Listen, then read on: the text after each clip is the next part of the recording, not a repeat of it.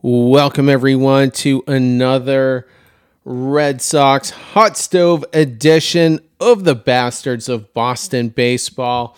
We have kind of an interesting show tonight. We're going to cover the Adalberto Mondesi signing, what that means, what we expect his role could be with the Boston Red Sox. Josh Taylor uh, our lefty reliever that hasn't played in well over a year was the player traded to Kansas City uh, to receive Mondesi. So we're going to cover that. And then we are going to give our own projected lineups for uh, the 2023 season, at least to start off. So, Cody Paulson with me tonight. Cody, how are you? Hello, everybody. Thank you so much for having me on. Pleasure to be here. Always fun to be in the mix. Uh, this is one of the more exciting shows, right? You know, the lineup is starting to take shape. We're starting to see more of the pieces we can get excited about. Um, you know, players that we can expect to see on the diamond and and hopefully play those 162 games. And you know, if we're lucky, maybe more than that. How are you doing tonight, Terry? I'm doing all right. It's been a busy week for content. Uh, we did our show uh, the other night talking about the uh, mob scene at the winter meetings. Bloom was, I don't know, I, I guess accosted by you know the large group of fans that uh, were on hand to uh, watch the town hall uh, session that they had. So go back and check that show if you haven't already. And we've got the YouTube channel firing back up again. Nick Face and I kind of tag team in that one. We'll probably add one or two people uh, to the mix on there. So um, you can find more stuff over there. But uh, yeah, I just this is busy for for late January. Like usually we're like begging for content at this point, but it's been busy. I was gonna say this off season. I don't know if it's you know, there hasn't been that quote unquote flurry where everybody gets signed or everybody, you know, makes those deals all at once. It seems like it's been a little bit more prolonged this offseason, which hey, I'm all here for because, you know, we're we're already on the countdown for pitchers and catchers to report. And, you know, I'm thrilled as a baseball guy to to have the winter shortened, so to say. Yeah, and they announced some dates today. I don't have them up in front of me, but I do know uh, Friday February 3rd. That's truck day. So all the equipment will leave Fenway Park bound for Fort Myers. I want to say, don't quote me on this one, but I think February 15th is the day pitchers and catchers report. So right after Valentine's Day. And then the first full squad workout is February 20th. And I'm guessing maybe two or three days after that, they'll have the, you know, the ceremonial um, first game, I think, is that against Boston College? Usually that or, or Northeastern or something like yes, that. Yes, right? correct. So one of those two schools. And um, so those, you know, those events are are uh, within sight. So um, right around the corner. Absolutely. So, all right. So we kind of got an unexpected move. I, I don't think Adalberto Mondesi was a player on our radar. We knew we were going to have to acquire uh, another infielder uh, in light of Trevor Story having a uh, procedure done on his elbow. And we kicked around a bunch of names, and uh, this one seemed to come out of nowhere. And uh, Josh Taylor, who wasn't figured really to be a, a key uh, arm in the Red Sox pen was the player sent to Kansas City uh, in that deal. So, what are your thoughts on it? To be honest with you, uh, I'm a huge fan. Right, if we were looking at the landscape of of middle infielders uh, that we could have potentially brought in to to shore up what we're doing on our side of the diamond, uh, I didn't think Mondesi was going to be on the field. You know, he's a plus plus kind of electric type guy, a lot of speed um, you know, hits from both sides of the plate. I, I wouldn't have necessarily considered him an untouchable from Kansas City, especially coming off of an ACL injury. Uh, but I definitely didn't think he'd be a guy that we could flip Josh Taylor for and get a player to be named later. Right. I mean, this guy played 15 games last year and still stole five bags. I, you know, he would, he would rank highly on our team with those five stolen bases as one of the bigger base stealing threats that we had. And he played not even a tenth of a season. Um, I'm thrilled. You know, obviously, we haven't had the best of luck with injury histories in the past. We've had our own issues with our own medical staff, and you know, hopefully, he's well on his way to being ready to you know report to spring training. Maybe it's a little bit of a delayed start for him, but um, you know, we have a guy in Arroyo who we don't want to play 162 games, right? He's a guy that brings, you know, high energy, a lot of charisma, a lot of excitement to the to the field, but can't stay healthy. And so I think if you figure out a way to get 162 games at a short and at a second between the three of these guys, we're in a lot better position than we were, say, five days ago. Um, you know, I know there we were talking about Iglesias a lot. Um, another fantastic option if we can sign him for the right price. But you know, I don't I don't think we could turn Josh Taylor, who we haven't seen in who knows how long, into an Iglesias, let alone sign Mondesi for I believe what it was three million, uh, incentive laden potentially. Uh, on top of that, for for what we had to give up and and the contract that we're signing Mondesi for, um, um, a full send on this one. It was a great deal in my opinion. Well, Iglesias would have just cost money, and then you DFA a guy. But um, I'll, I'll, get to him shortly.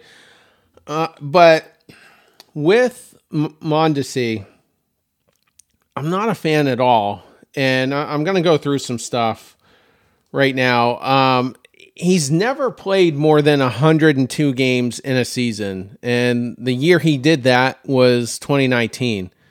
His next most productive year in terms of games played was the year before that, 2018. That was only 75 games. Then it starts to drop off. You got 59 games in 2020. Ironically, that was only one game short of the full abbreviated season that they had. Then, you know, 47 games and 35 games. It's so this is a guy who can't stay on the field. And he debuted in 2016. That's when he made his major league debut. So he's been in the league for parts of seven years. Just for perspective, this is what went on in, in 2016 when he made his debut. That's when the Cubs won the World Series. Rick Porcello won the Cy Young that year. Chris Sale pitched that whole season for the Chicago White Sox. That's how long ago this was. Uh, David Ortiz played his final season. Dave Dombrowski, 2016 was his first full year in Boston. This guy's been in the league a while, and he hasn't really uh, demonstrated that he can stay on the field. Another thing, he just can't. His whiff rate is one of the worst in in Major League Baseball. So is his chase rate, like way worse than than Franchy Cordero, who ironically came from uh, the Royals. That was in the Josh Winckowski Andrew Benintendi deal. And uh, Jackie Bradley, his chase rate and whiff rate nowhere near as bad as Mondesi. So to me, this is just a, a Chaim Bloom scrap heap guy that you're it's just it's high risk it's high risk. And he's not going to be ready for opening day. I looked, I couldn't find what they think his ETA may be. Probably some point in May. He blew out his ACL last year, so that's typically something that takes at least a year to recover from. So he's going to have to spend some time in, you know, extended spring training to get ramped up for that. But I'm not, I'm not a fan. I just feel like there were there were better options that were that carried a lot less liability. That that's totally fair. You know, he does come with the question mark of, you know, can he stay healthy, right? I think if we were trying to swap him as a one for one replacement for Story, who was slotted to be our everyday shortstop, this would be a terrible move. But I don't think we necessarily need him to be that, which then alleviates some of the the negative factors that he does bring to the table. Because let's call a spade a spade, right?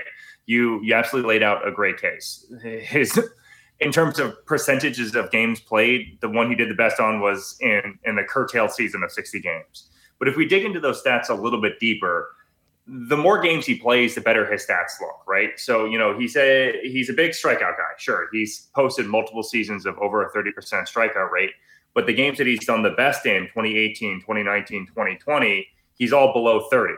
When he's playing more than those 75 games, his average is over 260. So there, there's a little bit of give and take to that for sure, and absolutely, I agree. You know, if if we needed him to play 162 games and we had to to lose, you know, Taylor and and potentially Barnes, I don't know how Barnes factored into this. You know, we can touch on that a little bit later. This looks a lot worse. Absolutely, I I can't argue that either. Yeah, I mean, he's got a 244 career batting average, not terrible. What is terrible, in my opinion, is a career 280 on base. He just doesn't draw a lot of walks and just really ugly at times at the plate.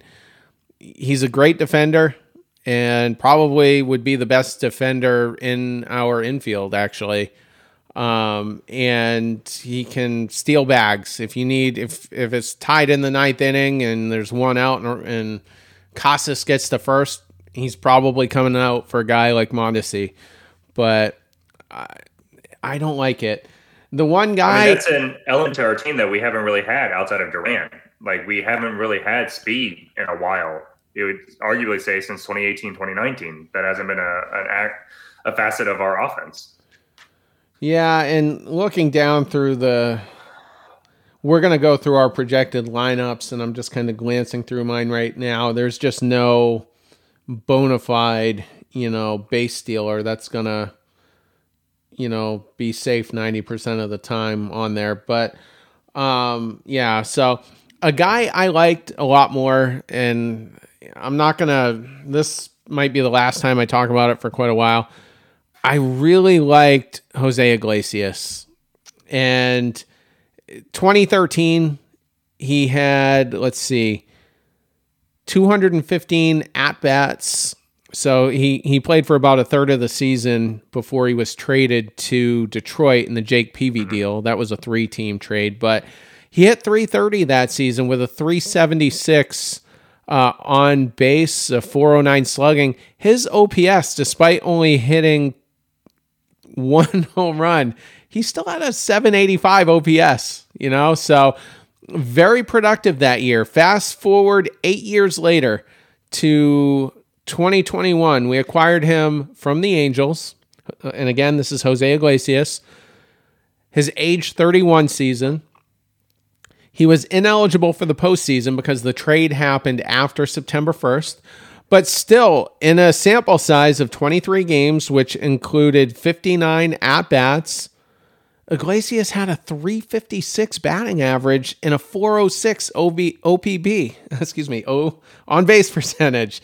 Uh, I'm just I'm frazzled right now because I'm like we we could have had this guy, and I'm guessing Iglesias probably would have been signed in the neighborhood of five million. That would have cost you two million more than what we're giving Mondesi, but I've seen him with my own eyes. Like I know I know what Iglesias can do and I know the effect he can have on this team.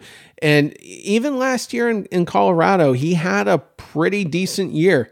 He played in 118 games, 292 batting average, only a 328 on base, but I that's still 48 points higher than Mondesi's career on base. So I just feel like in terms of a platoon with with Arroyo, he was the perfect guy. There's no real righty lefty split for them. It's just the platoon purposes is just load management, and it, it would have been a perfect balance. And I think if you put Iglesias in that nine hole, you you gain an extra leadoff hitter the first time through the order. And there's a good chance he's going to punch one through the gap and, and get on base and now we've got Mondesi, and it's just a complete wild card. And uh, it's just a, in my opinion, and I'm in the minority for the crew. This was generally a well liked move amongst the entire crew as a whole. I'm the, I'm the one, you know, I'm the one that didn't like it, but it's it's just a high risk move by Chaim Bloom And it stands to be an example of many that Bloom just hasn't gotten right. It, uh, just another bad Bloom decision. You know, we, we've suffered through Bobby Dalbec, we've suffered through Franchy Cordero, Jackie Bradley, and uh, Mondesi just has red flags written all over him. So you're gonna you're gonna give Bloom credit for Iglesias the second time then, or no? I thought it was a good move. I thought it was a good move. Was, I, I wanted to hear you say it. yeah, I did. I I thought it was a good move. Yeah. I'm just mad he didn't trade for him eight days sooner. that way we yeah, could have got him. I mean, the timing was the timing was definitely tough. To you know, who knows what that off or postseason looks like if if he's on the roster, right? Because you're you're absolutely right. Iglesias was cooking down the stretch in that 30 game sample size. Um, who's to say he's not still out there, right? I mean, we still have what I think five to six, upwards of nine million dollars uh, to to play with. Um, you're right. Uh, you know, to to give some insight into the war room uh, conversations that we had, it was a generally well received move. Um, I think people are enamored with the upside that he brings because he is, you know, a speed guy, can't get triples, can turn singles into doubles, steal bases. The problem is, you know, your best ability is availability. Um, and to trade a guy that hasn't been available for another guy that hasn't been available, why not, right? Because if you're looking for players that have the upside that Mondesi has when he's healthy, I don't think there's many out there. Iglesias is great. He does have a good on base percentage, has a great, you know, batting average, a lot of singles, which, you know, with this lineup that has a high on base percentage and, you know, a high contact rate, I like that. I think he fits in very well with what we're trying to build here in, in Boston, which might be a team that looks a little different than what we're used to, but that doesn't mean it couldn't be competitive either. Um, you know, hopefully as as the winter kind of continues to go on, uh, you know, maybe we we keep the line warm with Jose and say, hey, you know, it's a little bit closer to spring training. The phone's not ringing. Do you want to come in on a on a potentially cheaper deal that still gives us some of that flexibility that we're looking for financially? Who's to say? Yeah, I mean, I would love it. I, I think for that to happen, I think we'd have to free up some money. Um, and perhaps that could come in the form of Matt Barnes. Not sure. We'll actually get to him in a second because that he was designated uh, for assignment to make room for Adam Duvall. But uh, before we do get into that, with Arroyo, I mean, he still has to start most of the games, doesn't he? I, I mean, Arroyo, I've got his numbers up right here. He's a bona fide major leaguer. Now, like Mondesi, he has had trouble staying on the field. I don't remember him going on the injured list last year. He might have once, and, and maybe it was brief. I, I don't remember. Um, but for the most part, he was healthy and he was the super utility guy, and that was a perfect role for him because he only played 87 games, and that's all you want him to play. But he hit 286 last year, and – uh, 296 against lefties. So pretty decent numbers. A 322 on base. Uh, you know, he goes he goes yard just enough to to kind of keep you know the pitchers honest. Uh, 2021 a little bit more injury uh, riddled, but you know 57 games he still hit 262 with a, a fairly robust uh, 324 on base. So um, this is a guy I want in most of the time. You know, maybe maybe sit him once or twice a week is, is the most I really want to see. And in a perfect world, Trevor Story comes back by maybe late June, early July, and and then, man, if we're still in it, you know, by then, who knows? Yeah, I mean, these moves could all, you know, I think I think you brought up a great point, right? If if Trevor Story's brace procedure goes well, he's back, you know, in the time frame that he he claims that he can be ready for, you know, Kike can go back to center. We just have all that more flexibility and we're not relying on 120, 130 games out of Arroyo. Because I think you're absolutely right. He he is at his best when he is that platoon guy whenever we can move him across the field, you know, slot him in for a big at bat because he has a penchant for the moment. He always seems to come up with with the big hit or if if he gets an out, you know, he hit the ball on the screws, he just hit it right at somebody, you know, which I'll take that. It's better than, you know, leaving the bat on your shoulders.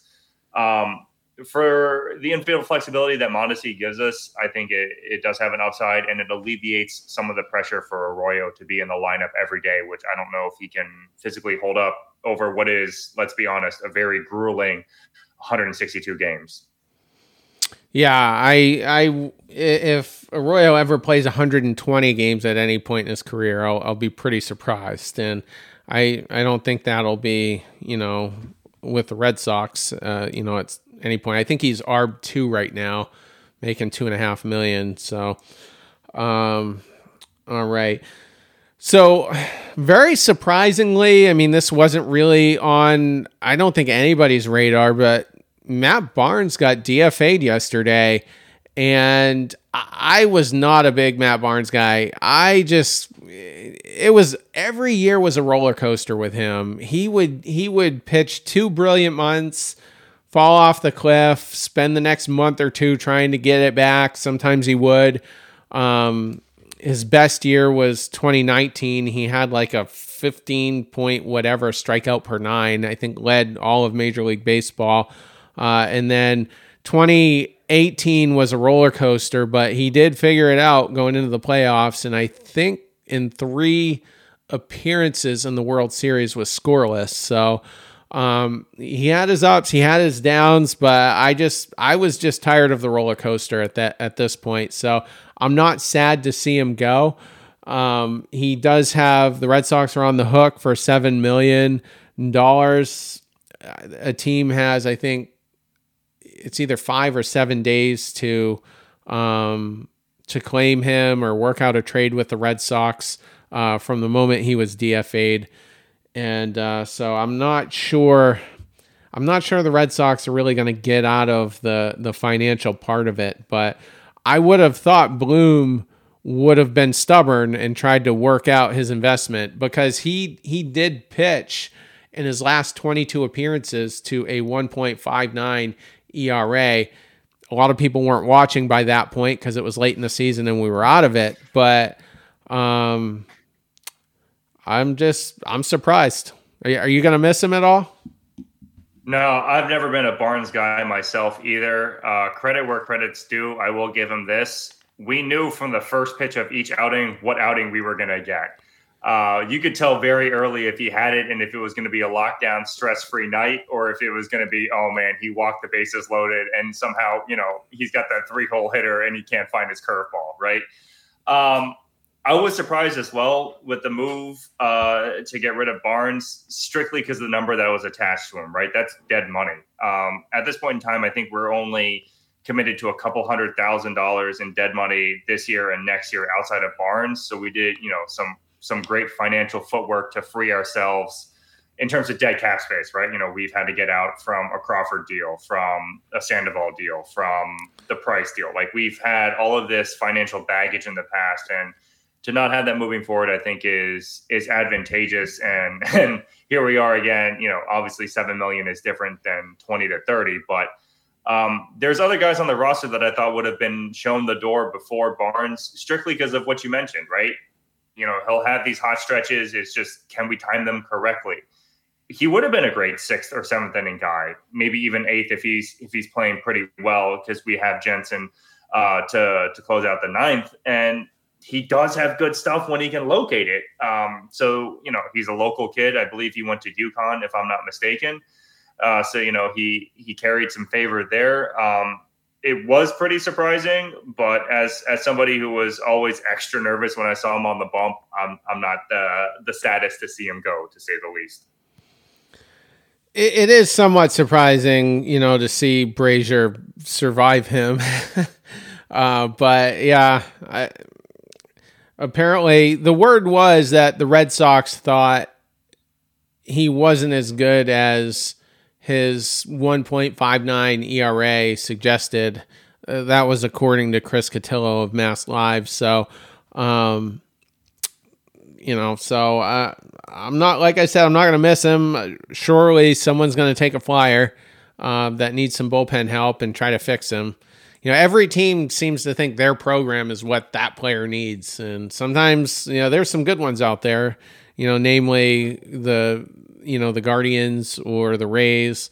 Uh, the Astros are pretty good. I, I wouldn't be surprised if uh, they were a team that, um, you know, were to were to look at him. So, just off the top of my head, has Vazquez signed yet? because um, I, I, just mentioned the Astros. I think he signed in the at the Twins, right? He's going to do the. Oh, he with, did. Uh, yes, Sanchez. Yes, he he did sign with the Twins. All right, that makes perfect sense.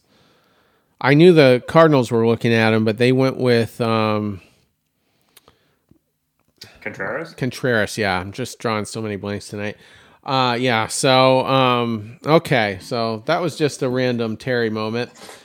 All right, let's go ahead and get into our projected lineups for um, 2023. I mean, this roster is basically set. I can't see a major move happening at this point. Uh, so go ahead. Let's uh, do yours first. Go through your one through nine.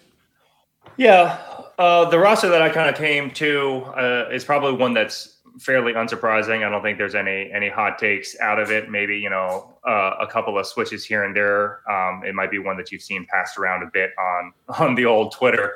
Uh, I have Yoshida batting leadoff. I like the fact that you know he takes a lot of walks, doesn't strike out a bunch, um, is willing to go you know uh, foul pole to foul pole, a lot of contact there. Um, I like Hernandez out of the two hole. If you can essentially bat two leadoff uh, hitters back to back. I don't think that ever hurts you. Um, plus, you get the lefty righty split. You're going to see that a lot in the lineups that I like. I like to alternate um, side of the plate. I like Devers in the three. I know that we've seen a lot of uh, power hitters. You know, you'll you'll have Rizzo batting two. You'll have Judge batting two. Um, you know, Rizzo did it. You know, for Chicago. Uh, Soto has done it for both Washington and San Diego. Um, I like a more traditional lineup, you know, if if you can get a three spot in in the first inning, that'd be ideal. Obviously, you know, if you can draw it up that way. Um, and I have him protected by Justin Turner, followed by Verdugo, and I think Verdugo in the five spot is is what's going to give length to this lineup. Um, Verdugo is another guy that you know if you're not asking him to hit home runs, if you're just asking him to stay through the ball, hit line drives, you know he'll lose a couple and send him over the fence for sure but I don't want that to be part of his game. I want him to be a doubles guy. I want him to be, uh, you know, a mover, runner over uh, while staying on base kind of guy. And I think he he accepts that role too. He's not the one that's trying to swing for the fences. Um, and you know, if, we're still up in the first inning, or you know, we've got some guys on Duvall to clean up in the sixth spot, uh, would be great. Um, you know, especially when you get to the bottom third of the lineup. I know we've experienced it in years past where it seems like, cool, this is just a, a time warp to, to the next inning because these guys get out so quickly. But you're also not necessarily expecting them to be that, you know, 330 OP or OBP uh, type batters, right? Um, you know, a pop here and there is is all you're really asking for. Um, given that Mondesi is healthy, I have him batting. Oh, sorry, I, I skipped right over uh, Casas um, batting seven. That's that's my mistake there. I was I got a little ahead of myself. Um, I, yeah, Casas seven, Mondesi eight, and then McGuire nine. Um, before we flip it back over to Yoshida at the top. Okay, so our one through seven is the same. Believe it or not, we have the same lineup. Um, I'll put Yoshida. I'm I'm the most skeptical of anyone on the crew about Yoshida. I've said this ad nauseum. I just don't have a lot of faith in position players that come from the Asian markets. It's been so long since, outside of Ohtani, of course, but he's like a unicorn. Um, it's just been so long since we've had a really good one. Um, you got to go back to either Shin-Soo Choo or even Hideki Matsui, and you're like late 2000s with him. So, um, but I'll buy into the hype for now, and I'll, I'll put him uh, up at the top of the order.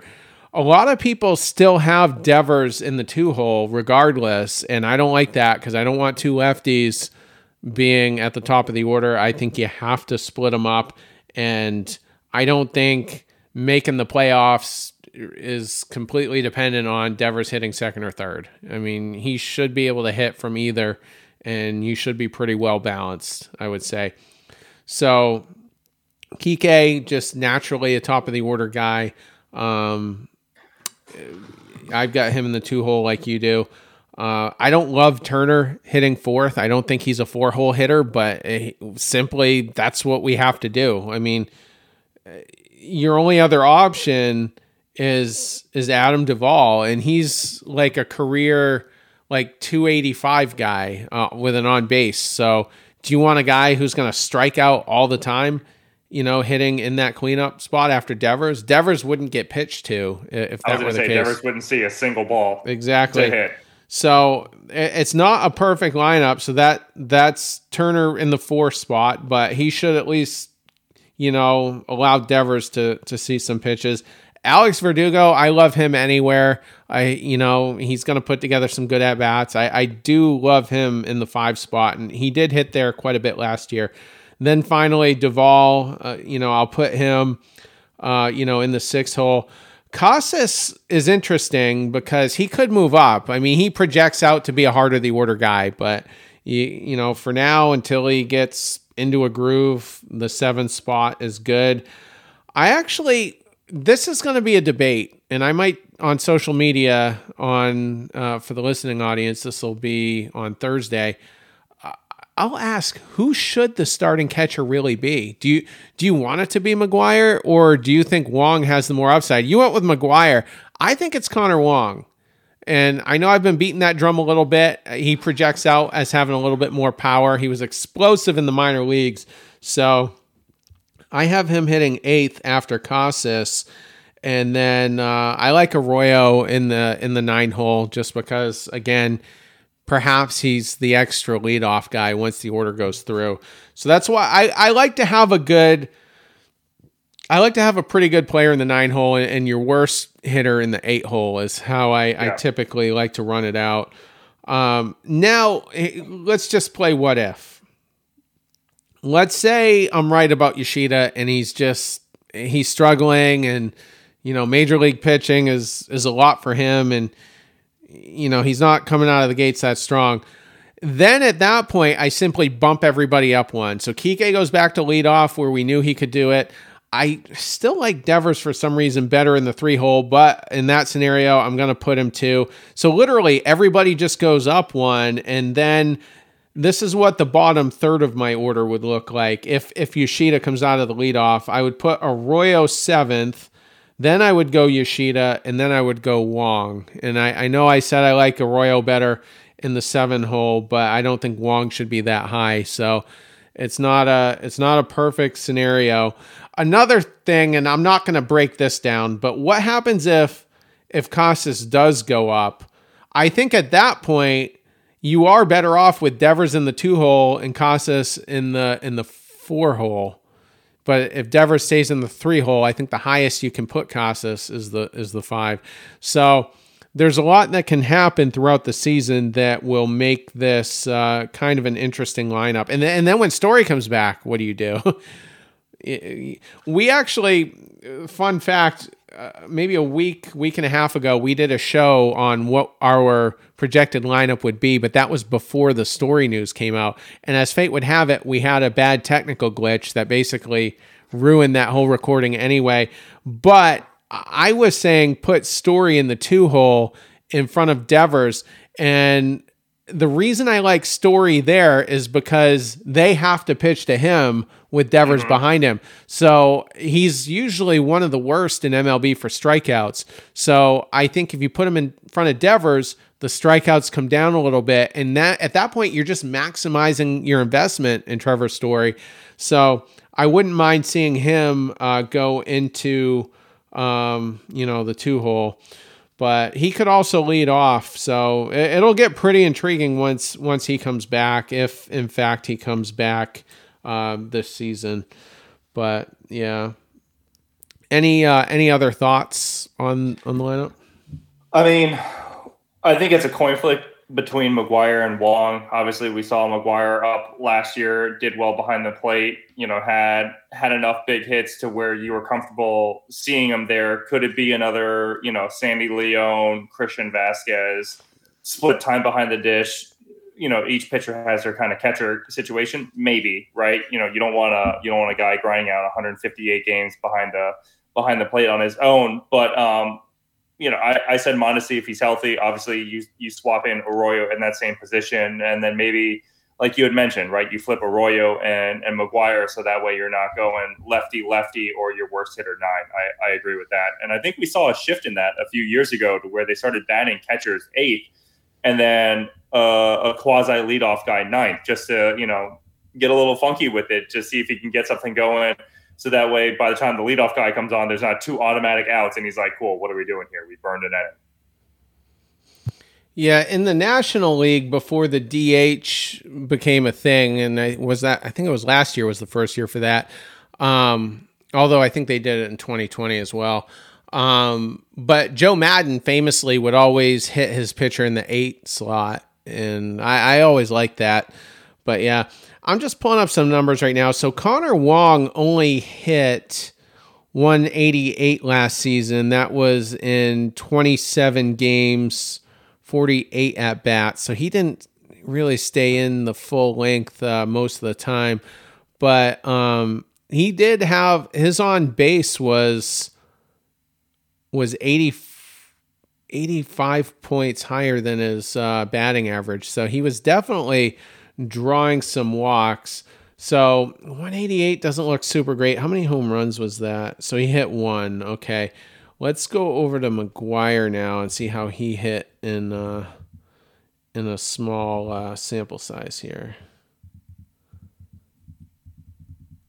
Oh, McGuire. Okay. I tried to spell his name differently. So doing it on the fly here, I just pulled it up.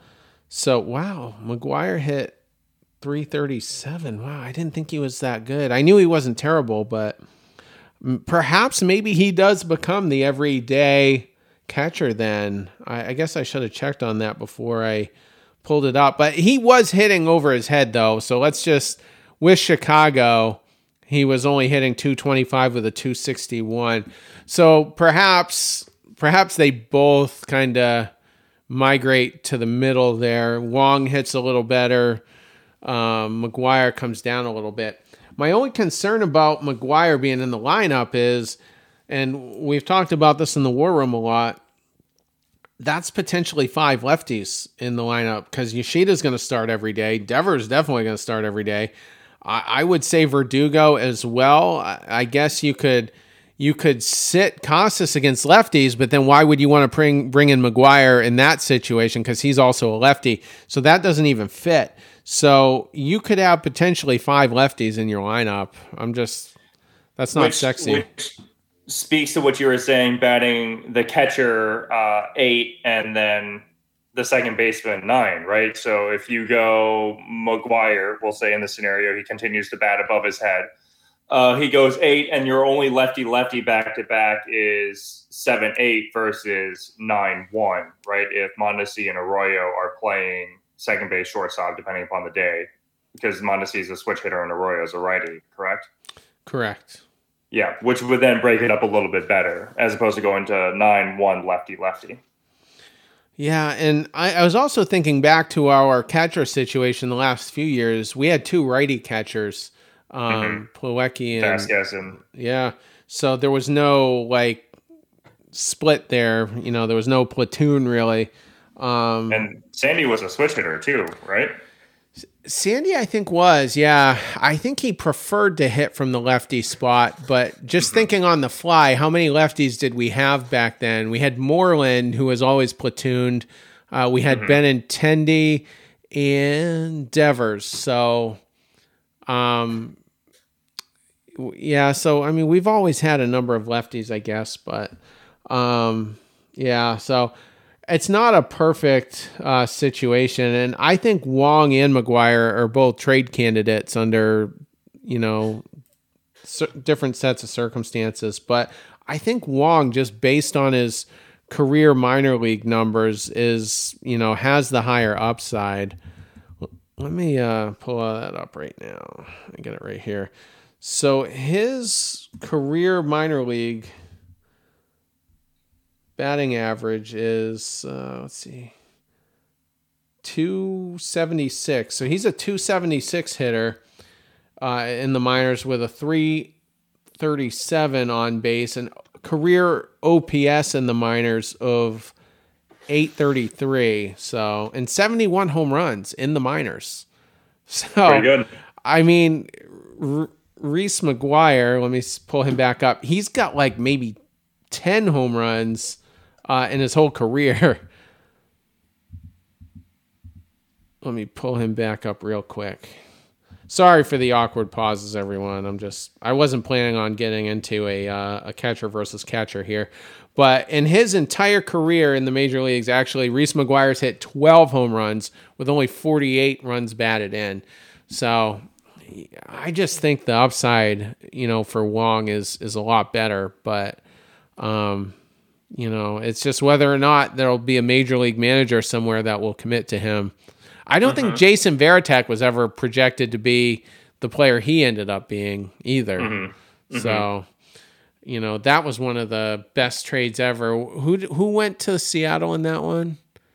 Um, Didn't we get Lowe and Varitek? Yeah, those trade? those were the ones who came back, and we sent like a, I think it was just for a relief pitcher. Yeah, uh, hold on, I'm pulling it up now. Oh, Heath Heathcliff Slocum. That's who it was. Yes, and uh, yeah, that was in 1997. That's crazy, but um, but yeah, so some of these guys just emerge, and Vazquez didn't have great offensive numbers either coming up. And he was a defensive wizard, and that's what they loved about him. And he ended up being a, you know, a top six or seven catcher, you know, throughout his late twenties. So, um, you know, And that was after the uh, Tommy John surgery. that was after it. Yeah. I think 2017 was his first uh, kind of a breakout season. And I think that was his second year back. And 2018, 2019 were all pretty good. Um, 21, not bad. And uh, last year, he seemed to have a little bit of regression, but, you know, catchers are going to have those seasons. So, uh, I think on that we can wrap. Unless uh, you got any final thoughts. I'm starting to get excited, man. I mean, you know, we can talk all the speculation we want. We can, you know, try to project it out, say what we think is going to happen. But we're we're getting close enough to where we can smell it. You know, baseball's in the air. We're talking about truck day. We're talking about pitchers and catchers reporting. It's all exciting stuff. And you know, as soon as the first pitch gets thrown, all of what we said over the winter gets thrown out the window, and we have we have new opinions. But uh, just excited to see the team and see what they can put together. The intriguing thing for me with spring training is Chris Sale and James Paxton and even Corey Kluber. Because if things aren't going well and one or two of them get hurt, there's just going to be panic, you know, in the front office. And, you know, do you do you get Trevor Bauer in an emergency or do you make that trade, that kind of painful trade with another team to acquire someone? I, I just I don't know, but Bloom's ass is on the line, and you know, so that that's the the curious thing for me was spring training and other spring trainings past. This one was a little while ago, but I couldn't wait to see Hanley play first base. You know, I Oh. think that was coming into 2016, and I'm like, man, I just want to see what it looks like for a game. And to my surprise, he was more than adequate. Yeah, You know, and he had his great numbers when he's playing DH too. I was, I really wish that one worked out better. You know? yeah, he just he kind of fell off. Did you hear about that that report and it ended up being false, but there was an insane like 2-hour period on a Friday one year. I think it was the same year we DFA'd him 2018.